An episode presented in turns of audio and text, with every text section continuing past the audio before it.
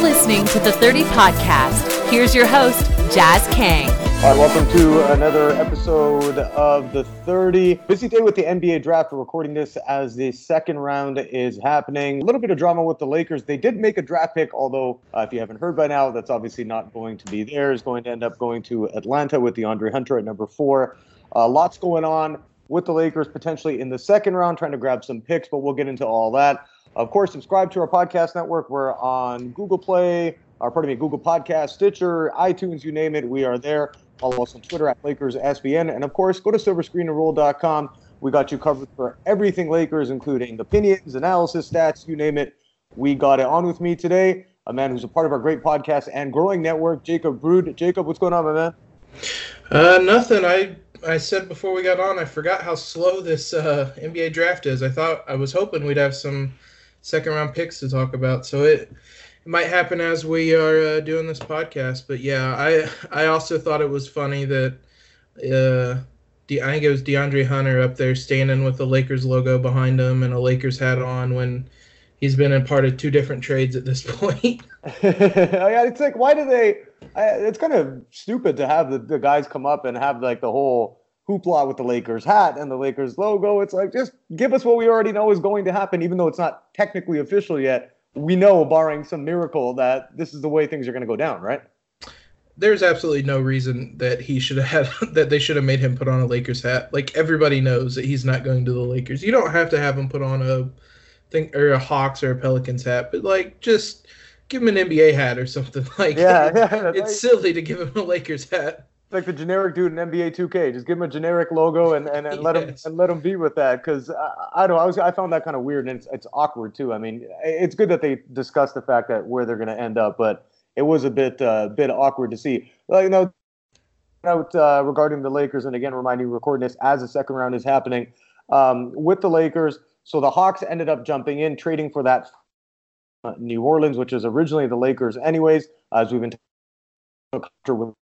But uh, now it does open up a scenario that the Hawks might be enough space to t- absorb Isaac Bonga, the great Mo Wagner. Jones gets guaranteed. They can take him on. That would give the Lakers enough space to pick up a third star potentially in free agency. What are your thoughts on that? Like, they have that remaining cap room. I mean, it could be twenty-three million dollars, could be thirty-two million dollars. Do you think they break the bank for one more star, or would you like them to maybe look at adding depth instead? Um, I'll start off. I'll say, I mean, again, we mentioned it beforehand. I'm sure everybody saw the Woj tweet that offered absolutely no clarity to the situation about, but basically that Pelinka and Griffin, David Griffin, Pelicans G M, they agreed to the trade. And when they did, they were going to loop in a third team if it was possible. Um, but then it said no third team wanted to wait until late July. And then once Atlanta was brought in today, Pelinka was on board. So I don't know if that means that they're willing to wait or if they're willing to not wait. Um, offered absolutely no clarity. But what is interesting, the trade that the Pelicans and Hawks did um, included the pick that the Hawks got from the Nets. So basically, for the Lakers, I mean, I guess the Hawks and Nets could complete that trade first, but you're basically going to end up having to ask four teams to go through some gymnastics to essentially appease the Lakers and let them get max cap space to get another guy. Um, so because of that, I would be very surprised if that many teams would help the Lakers just kind of build a super team over here. Um, so for that reason, I'd be really surprised at this point if they get max cap space. I thought there was a pretty decent ar- argument anyway to not uh, use it all on a third star. There was only a couple guys, probably Kyrie and Kawhi maybe, that I would use the the third, uh, or I would use to sign a third superstar. After that, there's just so few guys left on this roster that um, I think they can go and get some... some quality role guys, and, and kind of an added benefit um, is, I mean, if they know that they're not going to have max cap space on July first, or I guess July sixth is when they can execute it, they can go to some of these role players like a Patrick Beverley or or guys who are on teams that are going to be chasing superstars and go at midnight and offer a contract right away and kind of force the hands of the Clippers and those types of guys to to hopefully maybe steal a couple of these role players and start building a team that way. Yeah, I think that's that's the way to go as well. I mean, obviously, if you want to try and add a, a third star and do it, but you you're gonna have to you know fill that in. You saw what happened with the Warriors in in the N B A Finals. Yeah, they had the the injuries, but I mean, they got you know bad things happen to two of their guys, and and you're not the same anymore. They just didn't have the depth to keep up with the Raptors over the course of a seven-game series.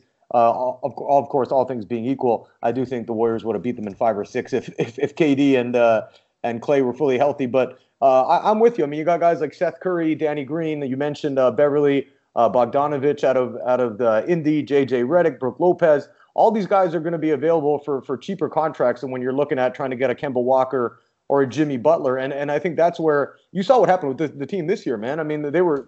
Once LeBron got hurt, and obviously you went through the the Lonzo and, and Ingram stuff, which was kind of afterwards, but I mean, they just cratered at that point. And I think you're going to have to have, let's just say you do have A D, LeBron, and Kemba Walker. I think it was huge for Pelinka to be able to keep Kyle Kuzma, um, obviously with his salary you know, being about two million dollars, and just the fact that he's actually a quality N B A guy. But uh, who do you have coming in after that? And I, and I agree with you. I think there's no point in bringing in a third guy if you're going to have scraps from five through twelve. Yeah, and that, I mean, you were going to have to fill them out with the second-round picks they might get tonight and the uh, minimum guys, which even if you got a couple steals on minimum guys, um, it was always going to be a short a short bench, a really shallow bench. You'd have to really rely on some buyout guys coming in mid-season and hopefully clicking right away. Um, I think another added benefit of going for role players, it's something Zach Lowe mentioned, is that it makes it a lot easier to potentially – do a midseason trade. Um, if you have three max guys and a whole bunch of minimum guys, you're not really going to be able to um, do any trades in season unless it's like swapping minimum guys basically. But if you sign a couple different guys for ten million here, seven million here, so on and so forth, you can, if you see a piece isn't working, you can kind of swap it out with someone else and try to do it that way. So I think there's just more versatility, more depth. Um, I mean, LeBron and A D by themselves are going to be a, about as good of a tandem as you're going to have. They complement each other so well that um, you just build a team around those two. Get as many shooters as you can and, and just kind of go with those two and try to build the team out the best you can, hopefully better than they did last year. And maybe hopefully they learn that you want to put shooting around LeBron still and not playmaking. Um And and you build it out that way. I think it just offers more versatility. And like you said, the Raptors won with depth. They had a great bench. Um, those are the type of things the Lakers need to do around A D and LeBron. Yeah, they're, they're, they should be. I mean, if if everything goes well according to plan in, in terms of injuries and, and other things that are really luck-based, yeah, if you have A D and LeBron healthy throughout the season, that's at the very least a playoff team. I mean, you were, we're including Kyle Kuzma in that. Uh, Alex Caruso will probably be, you know, on the team if if uh, if things work out that way. So I mean, you do have some guys there. The problem is what we saw with Pelinka, and, and who knows who was pulling the strings more, whether it was Pelinka or or Magic. But uh, you know, bringing in the, the guys like Rondo and and uh, Michael Beasley and Lance Stephenson, I mean, that was just a friggin' train wreck, right? We can we we can agree on that. So we want to see them try and at least fill in the team with N B A ready guys. That's why I'm I'm I'm with you on that. Like I, I think it would be great. Yeah, you got Kemba Walker. Okay, you got Kemba, um, Kyle Kuzma, LeBron James. You got a, you know maybe another cheaper veteran starting at the at the center spot, or you look at bringing back a guy like JaVale McGee or something. But I mean, what do you have after that? And that's what the thing is. A D hasn't been shown to be totally durable throughout his career. I mean, he missed a ton of games this year, albeit at the end the Pelicans were holding him out a little bit more, but. Uh, and you saw what happened to LeBron. There's no guarantees, man. He's going to turn thirty-five in December. And I think both of those guys, um, they LeBron played too many games last year for the Lakers, even when he was healthy. You want to ideally be able to afford them maybe a game off here or there, or at least fewer minutes. And the Lakers didn't have that luxury last year. The hope would be if you have two superstars now that you could potentially have one sit one night. Um, a couple times or something like that. But that's another thing.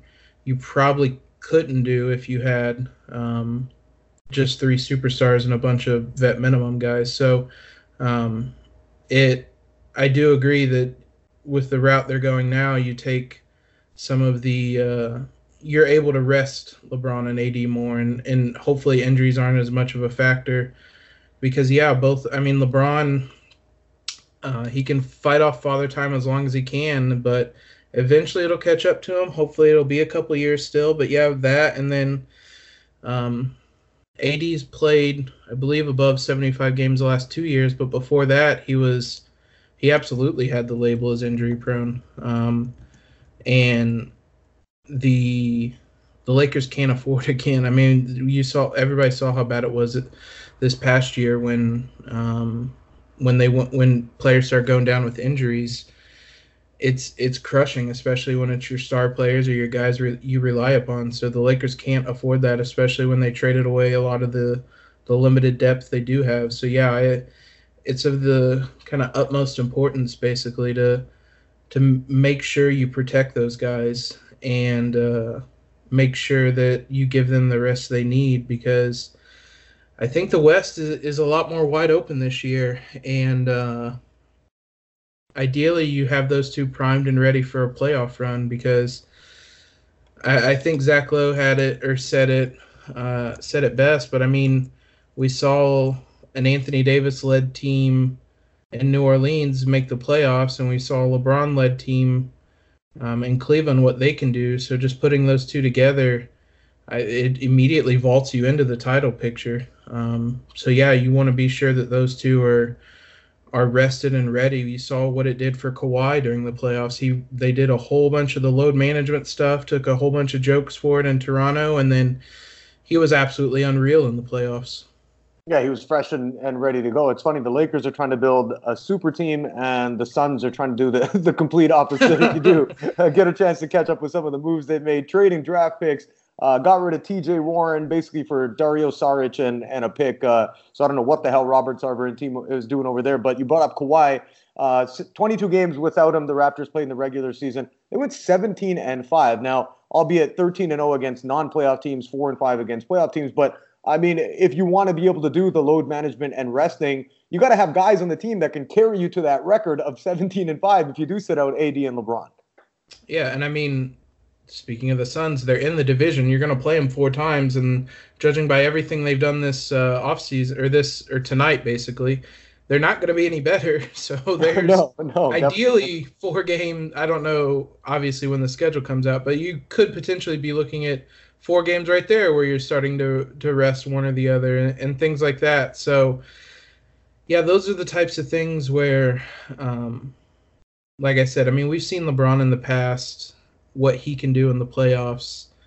Um, the, his last year in Cleveland was absurd, and he didn't even take time off then. So they, they really couldn't afford to rest him much. So, I mean, he can put up a performance like what Kawhi did in the playoffs. Um, he's done it in the past, and if you can get that version of LeBron with Anthony Davis, who is one of the uh, probably two best teammates LeBron's ever had, him or Dwayne Wade, um, you just gave him one of the best teammates he's ever had. Man, I'm really, I'm, I'm excited for the season. I'm excited to see what we do, but yeah, I mean, it, it's going to be a ton of fun. I, I spent the first, uh, I don't know, maybe four or five hours kind of upset. Maybe not upset, but but mixed feelings about the trade with we gave away so many of these young guys, but also we have Anthony Davis. And then I went and watched like a twenty-minute Anthony Davis highlight video, and I'm like, all right, we're good. I, I want to start the season now. Oh, he's a, I mean, yeah, he's a freaking beast. I mean, around the hoop. Um, he, he's going to score inside. He's going to score outside. He's just uh, he's a top five, maybe, you know, arguably top five, but definitely, in my opinion, top ten uh, at the very least in the N B A. And anytime you get a chance to do that, you, you got to make a move. But I mean, when you look at the overall picture of it, and a lot more breaking down today, because you think about it, like David Griffin was right there for the taking for this team too. And, and what he's ma- turned that A D trade into, a hell of a lot better than what we've seen for most teams when they're giving up a, a bona fide superstar like that. Yeah, I'll try to pull it up real quick, but man, it I tweeted it tonight. It is rough to see him just executing all these moves just so flawlessly. Um, yeah, he's like a ninja. He's he's turning into uh, turning into that dude. He's just bringing like picking up asset after asset after asset, and the team they're going to have on the court is still going to be pretty damn good. You got Lonzo, B I, uh, you know, if he's if he's totally healthy, both those guys. But obviously, you're going to have Zion now. Uh, Josh Hart probably coming off the bench. Uh, Jrue Holiday, a hell of a player, too. So, I mean, they're they're looking all right going into next year. Yeah, so they turn Anthony Davis into those, those three players you mentioned. Um, Zion, which isn't included in – well, I guess he wasn't in the A D trade. But the number eight pick, seventeen pick, and thirty-five pick this year, and then the three Lakers picks as well, and they got off of Solomon Hill's contract. Um, they have – I mean, theoretically, I don't think anybody would go there, but they have – enough room for max cap space um, this offseason. Yeah. I would imagine it's probably going to be used to take on salaries and, and assets um, because I, I don't think this team will be able to make the playoffs in year one, but it's going to be a hell of a team, and they're incredibly set up for the future. Um, they're already... They've already built around Zion better than I think they ever did again with Anthony Davis, and Zion's been a Pelican officially for like three hours. um, so yeah, it it was it's rough watching David Griffin do what he's doing, and knowing that he was right there for the taking, and the Lakers were just continue to be, I guess, infatuated with themselves and their their Lakers exceptionalism and went with what they had um, because, yeah. Well, he, state to state, it hasn't, hasn't been that exceptional the last six years, right? Yeah. we, we can, Lakers we unexceptionalism in the last half decade, basically. What do you, what do you think about uh, – because I'm, I'm watching this too, and, and I, I mean, I know they made um, they made a lot of mistakes last year. I mean, obviously signing LeBron probably out, outweighs everything else that they did, but they're not signing a thirty-year-old LeBron. They're signing a guy who last year for the first time had major health issues. I mean, he missed games because he was injured, and that, you know, never really happened p- prior to. Um, but when I when I'm looking at at how how this team has ran and and what Jeannie Buss has kind of done when when she's taken over from things from Jim, um, is, is this going to come back to? And, and I don't know if enough is being talked about it. Like, could the, all the, this move where they gave up all these youngsters and all these first round picks, could that come back to to bite them? Do you ultimately think they will, or will they just be like, hey, with the Lakers, we'll figure something out along the way? It certainly seems like they're able to just kind of moonwalk backwards into things. Um, because, but yeah, I mean, um, it certainly could come back to haunt them. I don't know. I don't know. I mean, it was a really steep price, but also you're trading for Anthony Davis in his prime with the knowledge that he's going to re-up with you. So you're essentially trading all that for six years of Anthony Davis, and I think you do that every time um, because, I mean, like I said, you just put yourself into title contention. I think, and I was talking to a friend um, about this earlier tonight, I think watching Paul George, watching Kawhi Leonard say they wanted to be a Laker for a year, and then it seems like they're going to miss out on both of them. Um, mm-hmm. I think that kind of played into this Anthony Davis thing. They knew they really couldn't afford to wait and see another free agent leave them, basically. Um, and they certainly couldn't wait until next year when Anthony Davis was a free agent um, to go after him and waste half of the time you have with LeBron. So I think that played a role where they basically just went for it and um, – kind of picks be damned, future be damned to a certain extent, and and just threw it all on the table and went and got Anthony Davis. That's um, Bill Oram did a Q and A with The Athletic today, and he had a kind of an interesting quote or or almost story, really, where he was talking about um, the whole narrative that the Lakers front office has been panicking in recent days to Um, try to make this trade work, and he said the Lakers aren't panicking about the trade or anything. Their ability to open up a max slot, um, he said they basically know whether free the top guys will be interested in him well before July sixth, and if they are, then they'll work some try to work something out, and if they aren't, they'll move on from there. But he said priority number one was to get Anthony Davis, and then everything after that, he said it, it that kind of set the floor for the offseason. I mean, you have Anthony Davis. Um, so I guess at worst you have Anthony Davis, LeBron, and about twenty, somewhere between twenty-four and twenty-seven million dollars in cap space to put guys around him. Um, so in that regard, you, it's hard to say it was a, a loss. I mean, we get you get Anthony Davis, it's not going to be a loss. So um, yeah, I think that I think they know what they're doing. I mean, I was unsure for a while because there were just so many stories coming out about from so many different angles that, that weren't great. But now the more we're hearing today, the more it sounds like they know what they're doing. They just basically wanted to go get Anthony Davis first and figure out the rest later, which I can't fault them. I mean, you, if you walk away this offseason with Anthony Davis and a bunch of role players, you certainly did did very well. Yeah, the question is going to be who, who those role players are going to be. Uh, we're going to get into that right after this short break. All right, and we are back. Uh, you were talking about it, Jacob, beforehand about role players, and, and we touched on this a little bit on the top uh, of the pod, but it's funny because you looked at it last year in the in the offseason, going back to July first when LeBron made it official, or Woj made it official, let's be honest, that LeBron is going to be uh, uh, coming to L A. You have that happen. And then everybody's like, all right, LeBron's going to help lead um, Lonzo and, and B I and Kuz, and they got a good young core, and, and they're well-positioned to add uh, another big star coming up this year, which they obviously did in Anthony Davis. But when you're looking at it, there's a lot of things that could go wrong with, with this approach. I mean, do you not agree with that? Well, yeah, I do agree because we saw what type of role players that they that they got last year, like you said.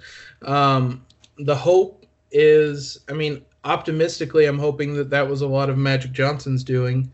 Um, he was certainly the one that was in front of cameras at Summer League saying how they didn't want LeBron, so much burden to be on LeBron, but that team made the finals regardless. So I, I don't want to rehash that. But uh, regardless, I mean, the hope would be that Magic was the one kind of taking the forefront on all those meetings and whatnot. So yeah, this this idea that it's better to sign all these role players hinges on the front office picking the right guys. Um, I mean, shooting's going to be a premium, um, but then again, you're not going to have many situations better. There's a lot of teams that are opening up cap space, but it's a lot of teams that are either superstar chasing or, like in Brooklyn, Brooklyn's case, they want to get two max guys, and if they don't, they'll probably have D'Angelo Russell and another max guy, and they're not going to have a ton of cap space. So that's an advantage where the Lakers um, hopefully would have, is they can bring in a couple of these kind of high-level role players, um, your Patrick Beverleys, your Danny Greens, your guys like that. Um, I think Robin Lopez is a free agent. Just guys like that who um, – have been on contending teams before, and guys that you can rely on. Um, when when all the injuries happened last year, you're bringing in Lance Stephenson, Michael Beasley, Mo Wagner for for times, and none of those guys were as proven. Maybe Lance was. He played in the playoffs, but he's Lance. So um, all those guys. Stephenson. Yeah, he made people dance, but yeah. not in a great, not in a great way at times. And so, yeah, all that hinges, all this hinges on the front office learning from last year's mistakes and growing. Um, I mean, it, it, it's probably also worth noting that in past years they did do well kind of on the fringes on those um, minor transactions. Um, they did. I mean, the draft department's always done well. Um, they did trade Lou Williams and got a first-round pick. That was one of the first things they did. Um, they did trade uh, – there was one other trade. Oh, the Jordan Clarkson and, and Larry Nance trade was really good. Yeah, um, it literally got them the space to get LeBron in in the summer. Um, So stuff like that, they've done well on the fringes before. It's just they missed so badly last year that um, it kind of cost them a run. I, I guess in the long run they got injured anyway, so nothing was going to help. But the hope is that that was a one-year thing and that they can learn from that and uh, not do it again and, and surround the team with the shooting that it needs. Now, having said all that, one of the only reports about the free agents they're interested in is bringing back Rajon Rondo. So maybe they didn't learn anything from last year. Well, I thought Rondo was was okay for for bits and, and pieces of the season. I mean, he obviously had a couple of massive games, that buzzer beater against the Celtics in Boston. Um, mm-hmm. But if you, if you look at that, I mean, if you do strike out on on a on a third star, or you know, it's not in the cards in terms of the salary cap room, I, I think you got to look at. If not Rondo, you got to look at Pat, Patrick Beverley, right? And you mentioned that too. Like, try and strike quick, get him in to put the Clippers in a predicament, who are convinced they're also going to get a couple of stars, and that way you're going to get quick agreements from these guys, and you're not just picking up the scraps left at the end. Yeah, and I mean, like Bill Oram said, I mean, the Lakers, they're going to know before twelve a.m. on July first, twelve oh one, whether they're going to be have a chance at any of these max guys. Um I don't know that they particularly will. It sounds like Kyrie's going to Boston. Um, or Brooklyn, you mean, right? Or, yeah, Brooklyn. Uh, sounds like Kawhi probably is Toronto or the Clippers. And, I mean, maybe you have a chance at, at Jimmy Butler's probably the only other one that uh, you would be interested in. Uh, Tobias Harris might be available, but I don't know that they want to spend the cap money on that versus um, – spinning it on these role guys. So, yeah, I mean, if you can go – Jermichael Green's another one from the Clippers that'd be interesting. If you can go up to some of these role players for for some of these teams um, and on July first kind of put that team – I mean, we saw it firsthand with the Lakers that they lost guys like Ed Davis and um, people like that. I think Kent Bazemore was a year when they were chasing superstars.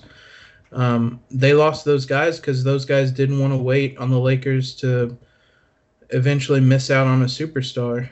Um, so if you can come in with a good offer right away on on July first and start nabbing up some of these role guys, um, I was looking at Brooklyn. Damari Carroll would be a decent fit. Ed Davis, you can bring him back.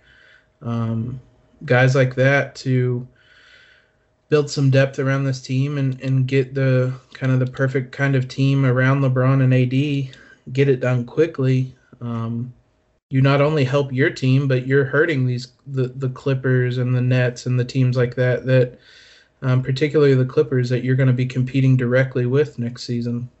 Well, here, here's a here, here's a question for you, because if you look at it and let's just say they they uh, or Jimmy Butler, Uh, Kawhi Leonard, who I don't think will be here anyways, but lo- looking into into twenty twenty, let's say they go the route of, of trying to get uh, vets and, and they look at the buyout market. I thought Tyson Chandler for the first, you know, ten, fifteen games was awesome. And he, he mm-hmm. bought a, a, a need that the team had that was apparent, you know, behind uh, JaVale McGee. And, you know, he went through his injuries and he, he was older, uh, kind of broke down as the season wore on. So the buyout market will be, will be an option at some point too. But you look at the twenty twenty free agents, I mean, you're going to have Draymond Green available, uh, potentially a guy like Mike Conley, who's obviously getting a little bit long in the tooth. Gordon Hayward, depends on what happens with him. DeMar DeRozan. So w- would that be an option, too, is maybe don't use up all of the space necessarily and look to see what you can maybe add to these guys in twenty twenty? Or is it all in right now because you got LeBron, you met, you have him guaranteed another two seasons, depending on what he does for his uh, player option in year four?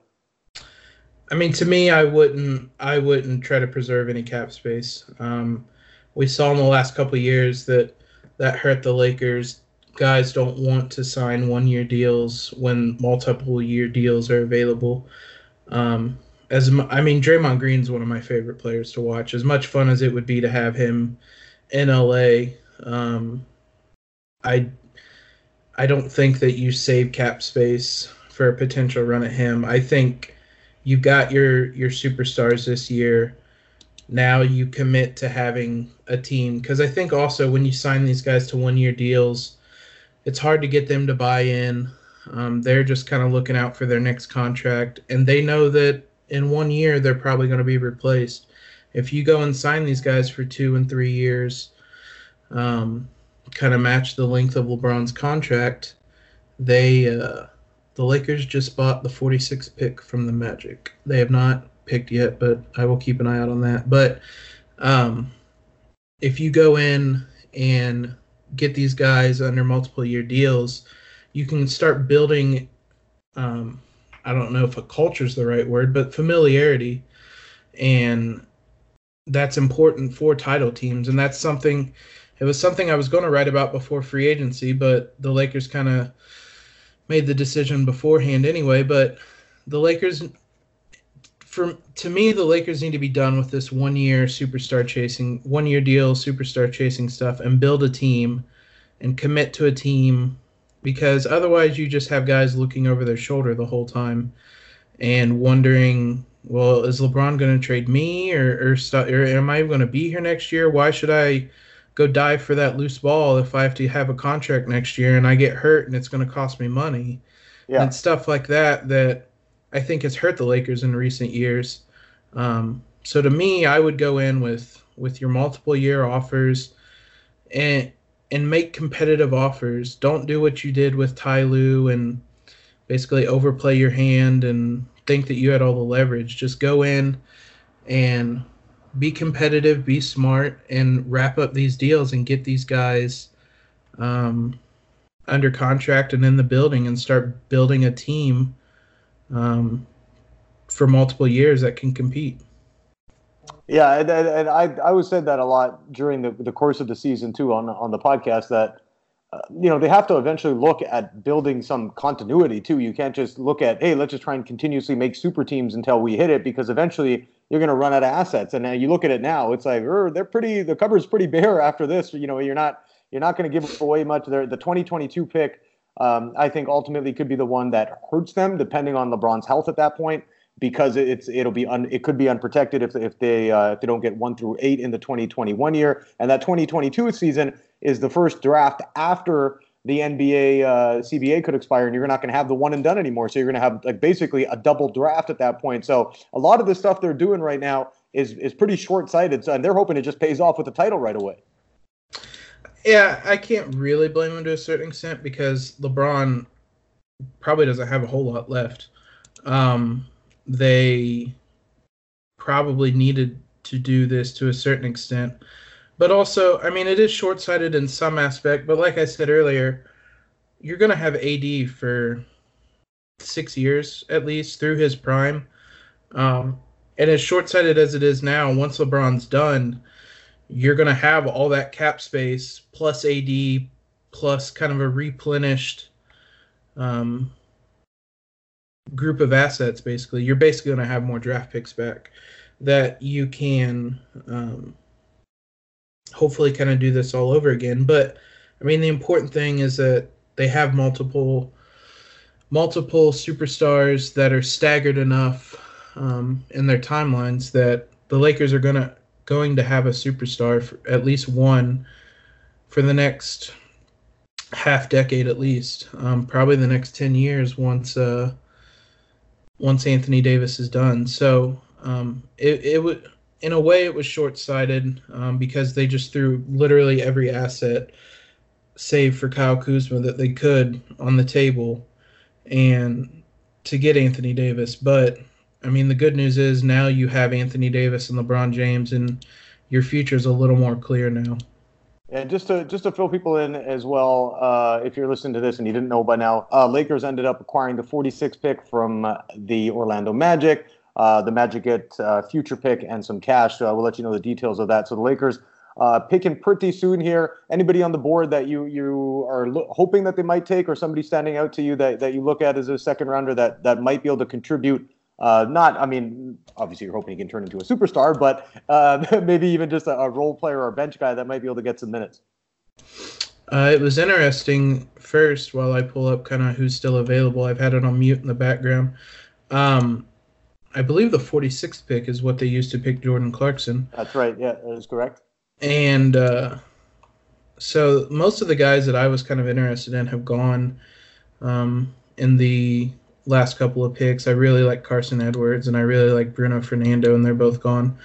It's interesting Bol Bol is still available, but I personally wouldn't pick him. There's a lot of injury concerns there. He's a seven-footer that's had um, foot problems, and that is terrifying to me. Also, he is not great defensively, and um, he's really good offensively, but he has a long way to go on both sides. I think what the Lakers need right now are guys who can compete right away.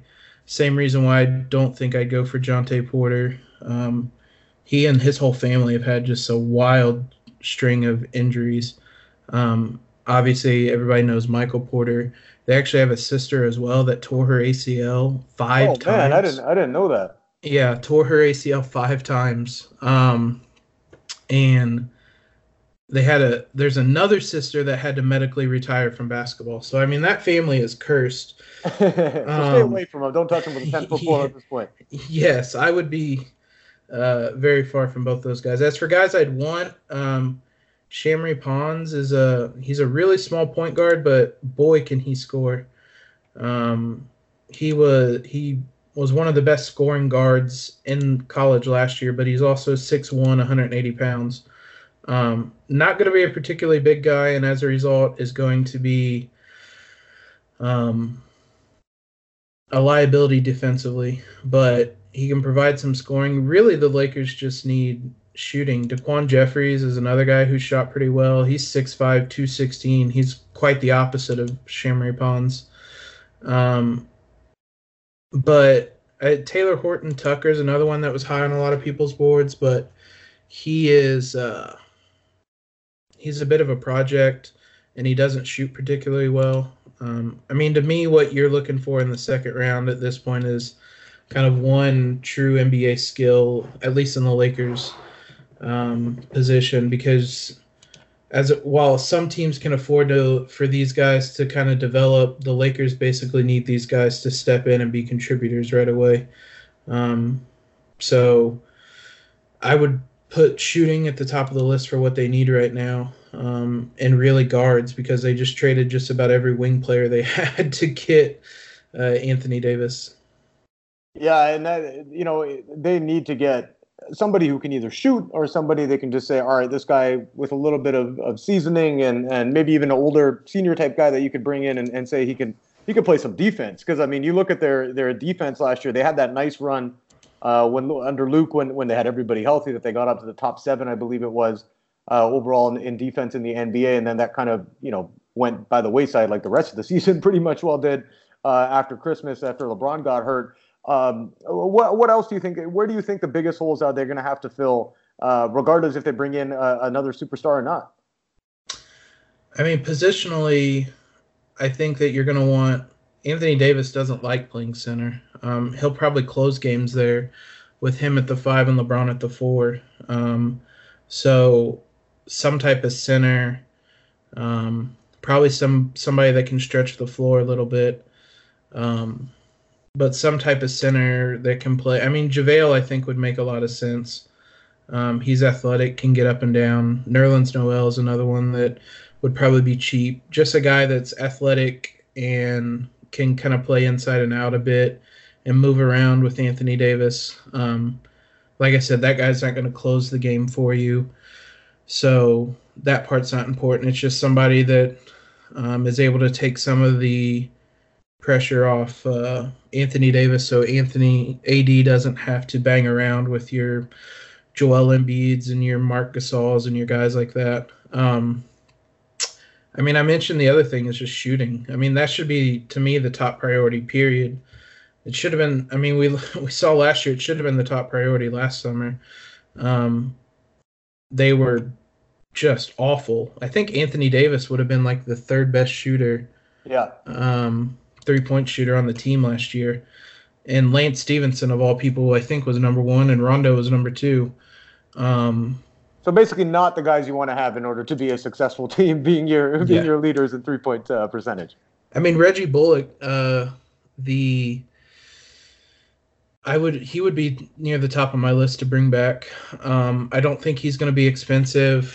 He didn't look great. Um, he started off really well, but then didn't look great. I think that was kind of a byproduct of just the chaos of the Lakers kind of just whole team at that point. So many guys were coming back from injury and going on to the – or, like, getting injured and, and just kind of back and forth that um, he was one of the few guys that even kind of survived that second half of the year.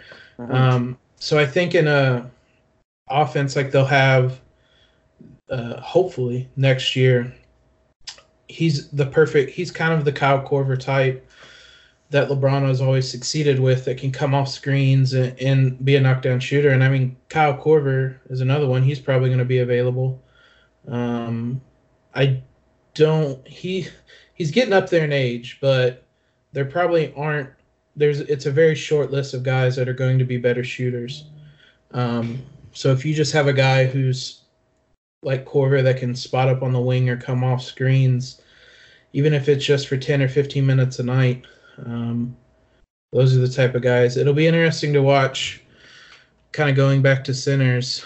Um, right after we started, uh, there was a report that the Suns, who traded for Aaron Baines tonight, mm-hmm. were going to probably buy him out.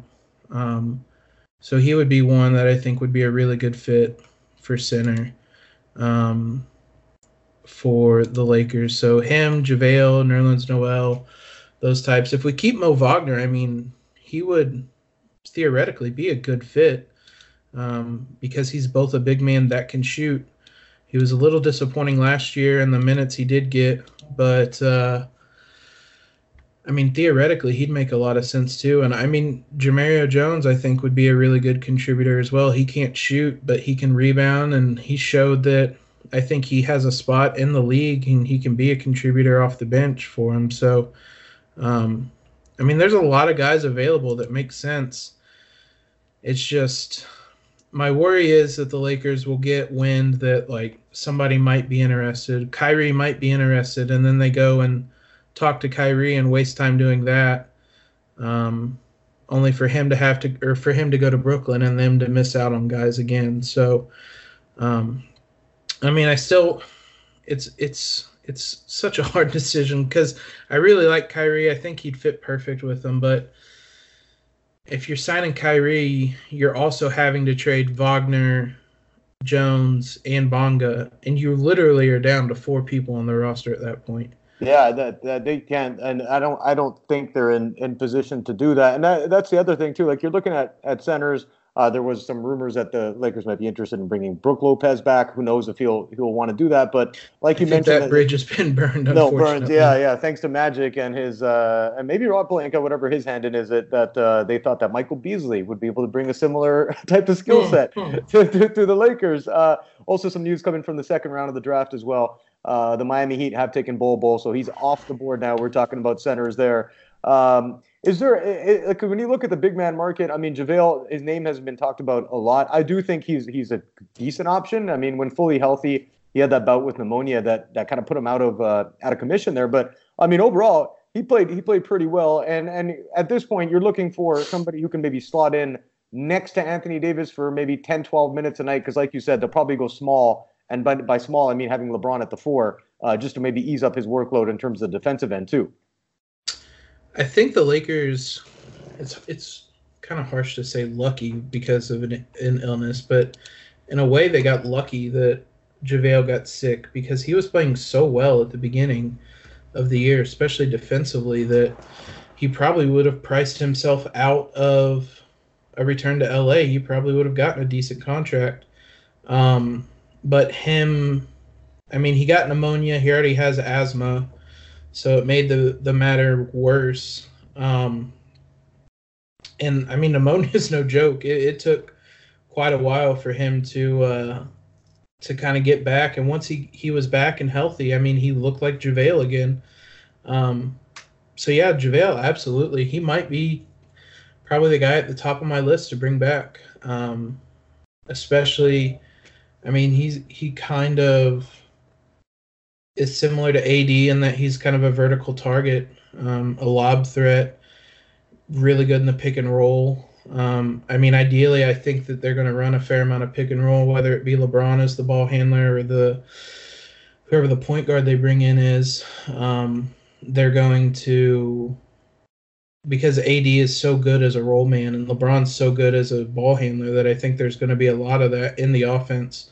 Um, and point guard is going to be another big need. I really, I mean, Patrick Beverley would make a lot of sense, like I said, but um, it'll be really interesting to see uh, who they get as point guard, because I the market there is a lot more interesting. I mean, we saw last year the Lakers kind of really needed a, a point guard when Lonzo went down and um, could never really find one um, because the free agent market for point guards was so barren. Um, um, I mean, I, I know we mentioned Rondo. I do think he played well um, before his last injury, I think, but he's just such a a bad fit with what you would ideally want to put around LeBron and um, A D. Basically, he can't shoot.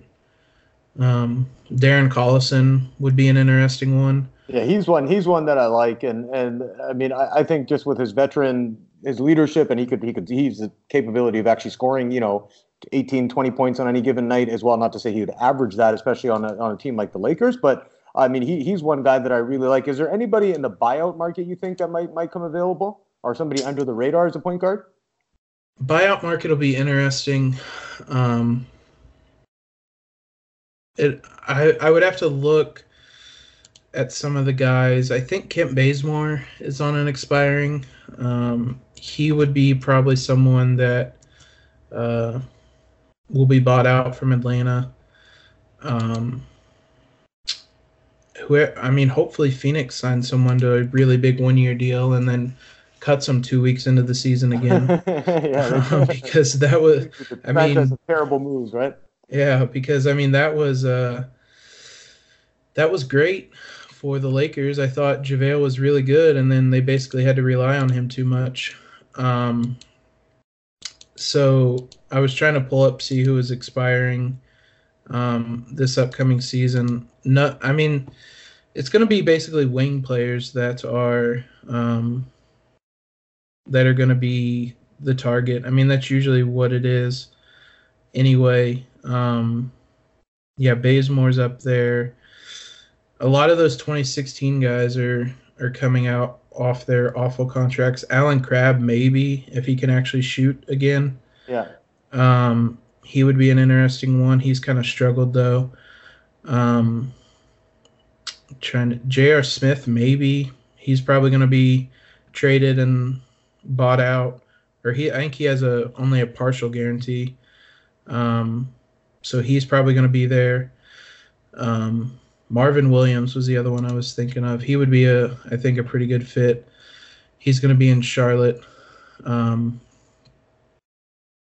who probably won't compete unless Kemba comes back, maybe. Uh the Lakers took Talen Horton-Tucker um with a forty-six pick. He, uh, what are your thoughts on that? He's a bit more of a project. Like I said, um, he's, he's considered a small forward, but he, he handled the ball a lot, kind of initiated a lot, I think, for Iowa State. Um, his three point shot is kind of coming along. He's six foot four with a seven one wingspan though. Um, oh, and wow. he can he can guard probably all the way up to power forward, um, while still kind of being a uh, an initiator. I don't know. He may be able to play some point guard. Um, I mean, he's listed on E S P N as a as a small forward. I'm not sure. He's he's kind of a weird player. It's kind of interesting that the Lakers took him because. Um, He's kind of an outside-the-box player, but I do think he's someone that probably will be able to contribute um, right away. He, like we were talking, he's an older uh, – I believe he's an older player. Um, let me see. I had his synergy pulled up. He was – I mean, he was only a forty-fourth percentile um, offensive player last year, but he was an eighty-second percentile defensive player. Um So he was definitely more defense and offense. Um, but he ran a lot of pick and roll last year. Um, if I recall correctly. He was a decent spot-up shooter. Um, but, yeah, I mean, he's probably someone that's going to be able to come in. I think he'll be able to de- defend at an N B A level right away. Um, offense will be kind of a work in progress, but I would imagine he's probably able to play some point guard. So, in that regard, um, he kind of fills a need as a ball handler there. And hopefully, and like you said, hopefully he can he can contribute um, uh, to, to the team, because they're going to need the, to fill out the back end of the roster, especially, as we touched on at the top of the episode, if the Hawks are willing to absorb the contracts of Bonga, uh, Jamario Jones, and the great Mo Wagner. In that case, uh, you're looking at uh, you're looking at a pretty pretty shallow uh, shallow pool of players available for the Lakers. A uh, bit of background on Taylor Horton-Tucker. He is uh, six foot four, like you mentioned, a guard, so decent size. Uh, the big thing for him coming in is uh, he came in as a as a freshman uh, with with uh, Iowa State. Um, so, do, do you expect this him to be uh, get any run on, on this squad, or is he just going to be sitting at the end of the bench, uh, being a part of the, the cool celebrations we'll get to see on Twitter at some point? So I'd actually confuse him with someone else in terms of age. He's only eighteen. Yeah, he's young. Um, yeah, I I had uh, confused him, but. Yeah, he's still seven one wingspan, eight seven standing reach. Um, I mean, his spot-up jumper's iffy. Um, it's kind of a low release. Probably need a little bit of work. Um, but he's a, he's enough of a ball handler um, that I think he'll be able to come in and contribute. Um, he's an athlete, and and with a seven one reach like that, um, He he rebound the ball well for a guard, uh, especially for a six four guard. Um, but he's young, which is another thing. Um, he's young, but he'll be able to contribute right away. I don't think uh, – I guess it depends on who all they sign. I don't think he'll be relegated to end-of-the-bench duty. He's uh, kind of a more of a, a well-rounded player. Um, I think probably his passing might be one of his better – strengths, um, but his shot is going to need some work, which after we just spent most of this podcast talking about how we need three-point shooting isn't ideal, but it is a really good value pick, I think. I think a lot of people had him a lot higher than uh, forty-sixth. I saw even on some boards that he was a late first-round pick, so um, he'll take some kind of molding to uh, – to really develop, but at eighteen years old, um, with the physical tools he has, um, there's something there. Um, he has a lot of talent. It's just a matter of kind of molding it into being a productive player. Yeah, I'm reading uh, what uh, Mike Schmitz of E S P N, their draft analyst, said. Uh, basically broke down, like, like you mentioned, seven one wingspan, which is uh, basically he can stand up straight and scratch his kneecaps. Uh, that's an impressive feat. Oh, try it. And uh, also, okay, so, I mean, this is what it breaks down to. He says, really needs to continue improving his body and decision-making, but the ability is there. Uh, labeled him a first-round talent, too. So may- maybe this is something the Lakers, who have drafted fairly well uh, over the last maybe they hit a bit, a bit. Yeah, I mean, early my early indication is that it could be another guy that the, the scouting department really hit on. Um, that was a big thing. I was just hoping that they would be able to give the scouting department chances. Um, because, I mean, of all the things that have went wrong in the Lakers front office, which is... everything. Uh, yeah. I was seeing Taylor Talen Horton-Tucker is apparently a clutch guy as well. Yeah, he uh, is. Yeah. Which, perfect. Uh, so, yeah, and all of the...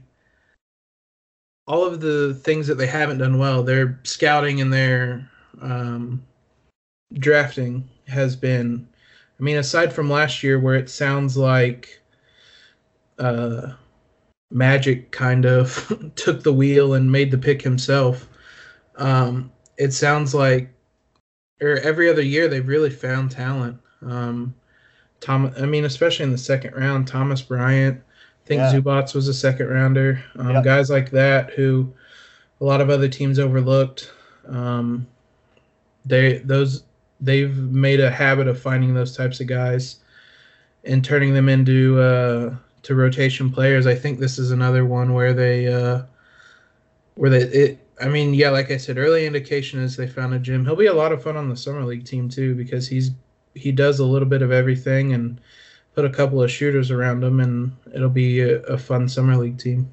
Yeah, and I just hope he doesn't get – I mean, a lot of people start – and this happens with every team, not just with the Lakers, but the fans start over-pumping guys they have in the system. But technically, like, Isaac Bonga was supposed to be like, give him a chance, give him a chance. And you saw him play, you're like, dude, he's still two years away from being two years away. So, yeah. so let's not get too much of a, of a hype on Taylor uh, Horton-Tucker, although it looks like a good pick. You're going to have to wait about three, four years uh, to get a real read on it. Uh, Jacob, I'll wrap it up on this one, man. I'm going to ask you this, put you on the spot a little bit. If you look at the Lakers' plans now, free agency about uh, you know ten days away, let's say, um, do the Lakers end up getting that third star, or or do, or do you think they'll end up going the uh, ultimately going the depth route? What do you think?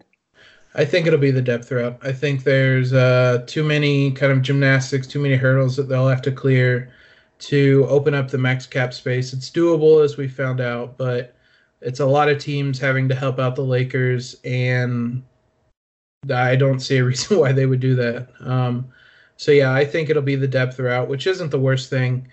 And uh, we'll go in with LeBron, A D, and hopefully a, a deeper kind of starting lineup and bench. Yeah, we'll see what happens. It'll be it'll be interesting. Uh, I, I, I do believe that they're going to have to – I think they should go the way of, of trying to build out the roster and, and go with LeBron and uh, A D, like you mentioned, with those two guys uh, and the way the West is shaping up, conference championship. Uh, not out of the question at this point. Uh, Jacob, thanks a lot for coming on and doing this, man. I know you're on the East Coast, so uh, a little bit late for you, but like you mentioned, you're a night owl, and uh, what else would you be doing at this time anyways, right? Yeah, I mean, I'd be sitting on here uh, watching the draft anyway, so yeah, at least at least we got to uh, talk about the Lakers and talk about A D. Uh, okay, uh, thanks a lot for doing this again, man. Appreciate it. Yep, have a good one. You too. That's uh, Jacob Rude. You can follow him at Jacob Rude on Twitter. Don't forget to follow us as well at Lakers S B N. Uh, we got you covered on silver screen and roll dot com, our podcast network. You can catch us on iTunes, Google Podcasts, Stitcher, you name it. We are there. And uh, don't forget to go to silver screen and roll dot com for all your Lakers needs. That does it for this episode. I'll catch you all next time.